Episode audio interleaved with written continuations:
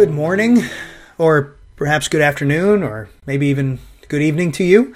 My name is Michael Talercio. I'm the pastoral intern of Forest Hill Presbyterian Church, and you're joining us for day 355, our daily walk through the Word with Jesus, one chapter per day. It's a three year plan, and you can tell from the day number that we're getting pretty close to being about a third of the way in. Uh, we have 11 days to go until we're there, um, 11 days to the new year, and actually just a couple until Christmas Day. It's an exciting season. It's a time uh, for the light to shine in the darkness. And interestingly, in today's passage, we're going to have some darkness on display. Darkness in the days of Israel. And that's actually perfectly timed if we think about our recent study in Judges uh, with Samson and him having his eyes put out for his rebellion against the Lord and the consequences of how he, he chose to live even as one of Israel's judges. Uh, he, he went blind. And so he's in the dark. And what we're going to be reading about today is beginning a picture of some darkness that almost seems to increase throughout the remainder of this book of Judges. But we're in Judges 17 this morning. And we're going to read it in just a moment. But before we do, let's ask the Lord's blessing that He would shine light on us as we read about the darkness in this morning's chapter of Scripture. Let's pray. Father, thank you that you've given us this word in the book of Judges. Thank you that you're patient with us, that you've given this word to us so that we wouldn't become like the people that we're going to read about this morning, Lord. People groping around, maybe maybe not even trying to find where they are in the darkness, but people who are in it nonetheless. We pray, Father, that you would shine your light on us this morning and in this season, especially, Lord, the light of Jesus. Help us to see him clearly in this text. Help us to worship him in our hearts. Help us to live in a way that is honoring to him, Lord, today and into the future. For his glory, for his honor, for his praise, we pray. Amen. We're looking at Judges chapter 17. There was a man of the hill country of Ephraim, whose name was Micah. And he said to his mother, The one thousand one hundred pieces of silver that were taken from you, about which you uttered a curse, and also spoke it in my ears, behold, the silver is with me. I took it. And his mother said, Blessed be my son by the Lord. And he restored the one thousand one hundred pieces of silver to his mother. And his mother said, I dedicate the silver to the Lord from my hand for my son, to make a carved image and a metal image. Now therefore I will restore it to you. So when he restored the money to his mother, his mother took two hundred pieces of silver and gave it to the silversmith, who made it into a carved image and a metal image. And it was in the house of Micah. And the man Micah had a shrine, and he made an ephod and household gods, and ordained one of his sons who became his priest. In those days there was no king in Israel. Everyone did what was right in his own eyes. Now there was a young man of Bethlehem in Judah, of the family of Judah, who was a Levite, and he sojourned there. And the man departed from the town of Bethlehem in Judah to sojourn where he could find a place. And as he sojourned, he came to the hill country of Ephraim to the house of Micah. And Micah said to him, Where do you come from? And he said to him, I am a Levite of Bethlehem in Judah, and I am going to sojourn where I may find a place. And Micah said to him, Stay with me, and be to me a father and a priest, and I will give you ten pieces of silver a year, and a suit of clothes, and your living. And the Levite went in. And the Levite was content to dwell with the man, and the young man became to him like one of his sons. And Micah ordained the Levite, and the young man became his priest and was in the house of Micah. Then Micah said, Now I know that the Lord will prosper me, because I have a Levite as priest. The shocking thing about this passage is that on the surface, it seems like this man Micah is very blessed. He has his own Levite as priest by the time we get to the end of the passage. He has received money from his mother for a seeming good deed of confessing a sin to her where he stole this 1,100 pieces of silver, and she rewards him. And he seems to have a family life. He has sons and he has everything all together. He's being blessed by the Lord, as he says at the end I know that the Lord will prosper me because I have a Levite as priest. Or so it seems. In his eyes, his life is coming together swimmingly, as they say, although I don't know why they say that because this has nothing to do with swimming. But everything seems to be working out for this man, Micah, and for the Levite who he meets and brings into his home, except for the fact everyone is doing what is right in his own eyes and not what is right in the Lord's eyes. And we know, as we mentioned earlier, that in Samson's day, he too did what was right in his own eyes. Back in chapter 14, he chose a wife for himself because she was right in his eyes, and that led to him having his eyes put out. So, this statement here in verse 6 that everyone is doing what is right in his own eyes in this day is actually a very troubling statement. And it's joined nicely with the beginning of verse 6 In those days there was no king in Israel. Because there's no true king leading God's people to know God's heart and to deliver God's people from the wickedness around them, the people are just doing what is right in their own eyes, and it's leading to some very troubling circumstances. Not only with Samson, but with this family as well. We're going to read more about this man, Micah, and the Levite living with him in, in tomorrow's uh, look at chapter 18. But before that, let's notice a few things about what's going on here.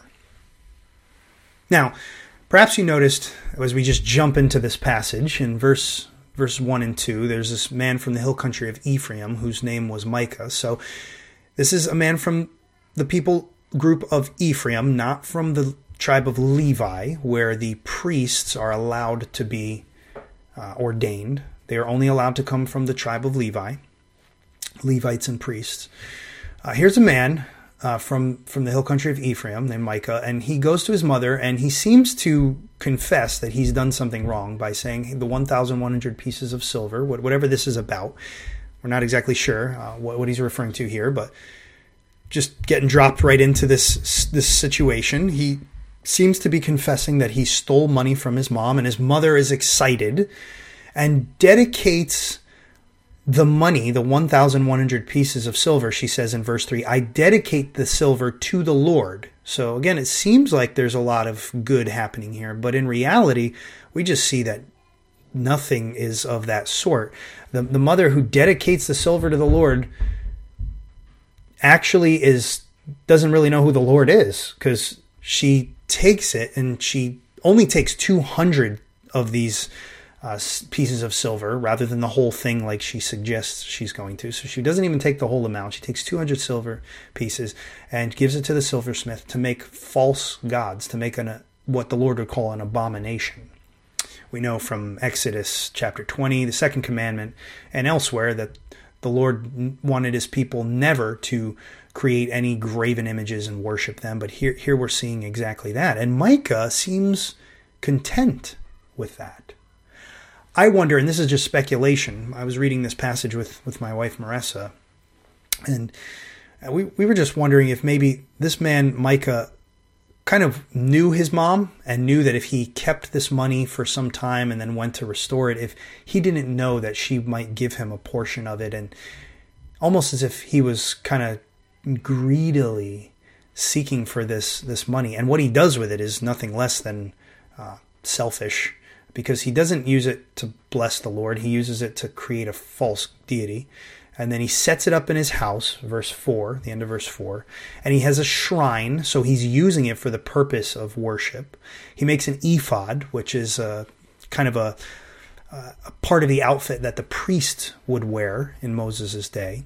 And he has these household gods. He ordains one of his sons to become priest. And we already know he's not from the tribe of Levi. So not only is the son not actually authorized to be a priest, but he's authorizing this son of his, quote unquote, to be a authorizing him to be a priest for himself, not as the Levites were meant to be for the whole of Israel, but for his own household. So this is a very selfish man with a selfish mother uh, who's doing what is right in his own eyes. And the, the really sad and troubling thing about this passage is what we read next. Because whereas you see Micah's selfishness and his mother's selfishness on full display, we see even more clearly the selfishness of the Levite on full display.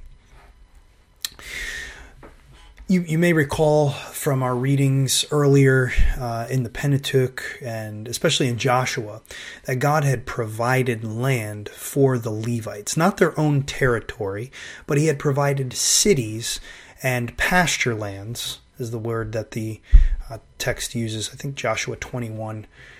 Uh, to describe the land that God had apportioned to the Levites in each of the various uh, territories of the tribes of Israel. So the Levites, they've been given, they've, they've been provided for. They've been given land in which they, they can live, even though they don't have their own territory. There's no territory of Levi. They're, they're kind of scattered throughout Israel.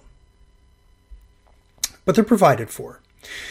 Nevertheless, we read of this Levite here, verse 7 there was a young man of Bethlehem in Judah.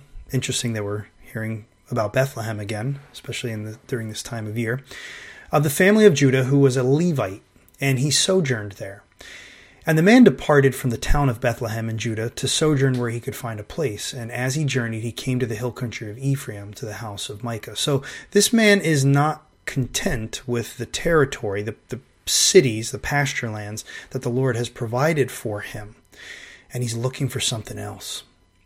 And verse 9, Micah says to him, From where do you come where do you come from? And he said to him, I am a Levite of Bethlehem in Judah, and I am going to sojourn where I may find a place. He wants something other than what he has been allotted. He wants a place. And we see what he's looking for more clearly as he gets the kind of place that he wants. Verse 10 And Micah says to him, Stay with me and be to me a father and a priest. And I will give you 10 pieces of silver a year and a suit of clothes and your living. So, on top of your living, I'm going to give you these other things as well. And the Levite goes in, he, he went in, and he's content, verse 11, he's content to dwell with the man. And the young man becomes to, to him, the, the young Levite becomes to, to Micah like one of his sons. And Micah ordains a Levite, and he becomes to him a priest and is in the house of Micah. So, what we've seen is that this Levite isn't satisfied with what God has provided him. And he goes into the man Micah's house and lives there and has his own kind of personal ministry, quote unquote, to this man Micah. Now, not only is he selfish for not being content with the land that God gives him, but he's also abdicating his responsibilities as a Levite, as as the actual priest in this passage, the one who is authorized by God as a Levite to be a priest. He's abdicating that responsibility in order to live in this man's house and to experience the comforts and the luxuries of being this man's personal priest. How does he do that? Well, the priests were to minister to the whole of, of Israel, uh, not to one particular man. But the text tells us in verse 11 that he becomes, the Levite becomes to Micah like one of his sons. So he is now under, in a sense, the authority, the headship of Micah, where Micah can just tell this Levite what to do how to bless him, how to function as a priest. This is a very selfish picture of what service looks like because it's not really service to God, it's service to self. This Levite is sold, sold on the, the comfy, cozy life that he has in Micah's house. He's not a true minister of the Lord. And so what we see here is three different people doing what's right in their own eyes. And all of it is, is greedy, all of it is uh, self focused. But in particular, we see with this Levite that the tribe who should be mediating God's presence to God's people, which is what priests would do, uh, and in some ways, like prophets, they were to remind God's people of, of what right worship of the Lord is and ought to look like. This Levite has sacrificed it all. He's given up on all of it in order to have the cushy life that he prefers. He's comfortable, content to dwell with Micah. And we're going to get a little bit of information in chapter 18 about this Levite, uh, kind of at the tail end of the chapter there. That's going to make things a little bit even even a little more startling. Um, but we'll come to that. But for for today, what we see is what it looks like. Uh, to live without a true king over your life, without an authority, the, the right and true authority over your life, the Lord, uh, and as a result, you you don't see clearly. When you don't have the Lord as king in your life, when you don't have his ordained king, you don't see clearly. And it's perfect timing, really. Because Christmas is the story of the Lord providing a true king that brings light for his people so that they won't live in this kind of darkness. The light that the Lord's king, Jesus, brings shines into our hearts and exposes the recesses of our lives where we are compartmentalizing, like Micah, like the Levite, like Micah's mother. We're we're keeping back a portion of ourselves from the Lord. We're we're given 200 silver coins, but we're keeping 900 for ourselves. Or we're we're manipulating circumstances and situations in order to appear like we love God, but in reality, we're living for our own comfort. Aren't aren't we tempted to do that? It's such a gift of God to see that situation and to provide us what we really need, which is a king who will shine his light into our hearts and expose us for who we really are. So, this Christmas season, if you have an experience where you are exposed before God, perhaps somebody says some word of correction to you or challenges you in a way, or maybe you just have something play out, a situation play out where you, you see that you aren't really worshiping God in your heart, where you're not really living consistently for Him, thank God that He's shining His light into your life, onto your heart, and revealing what you're really like. Because we all are really like this Levite and, and Micah and his mother. We're all really like that on our own. It's not until God sends his king to shine his light into our life that we can actually live differently than these folks. That's our true hope. And at Christmas time, we have every reason to rejoice that it's not just a hope that we're waiting for God to do this. It's a reality. God has sent his king. Jesus has come and his light is shining now. So while the light is among us, while we have opportunity to believe in Jesus, let's believe in him. As his word is falling on our ears, let's go to him in prayer and ask that we would live in light of his light shining on our hearts from the page. Let's go to him. Father, thank you that you've given us Jesus. Thank you for this picture of what darkness looks like. And thank you that we don't have to live in it. Thank you that you sent the King to be the Savior of your people. Thank you that we can see. We don't have to be like Samson chose to be. We don't have to be like these folks chose to be, Lord. We can see because of Jesus' light. We pray, Father, that you would provide opportunities for his light to shine on us and into our hearts, Lord. And that as we experience that bright light shining into our darkness, we wouldn't turn away. We wouldn't close our eyes because of the brightness of the light but that you would allow our eyes to remain open, that you would keep our eyes open and you would enable our eyes to adjust to that bright light so that we could live wholly devoted to you, Lord. Wholly in your to, to do to do your work and, and live in service of you entirely, Lord.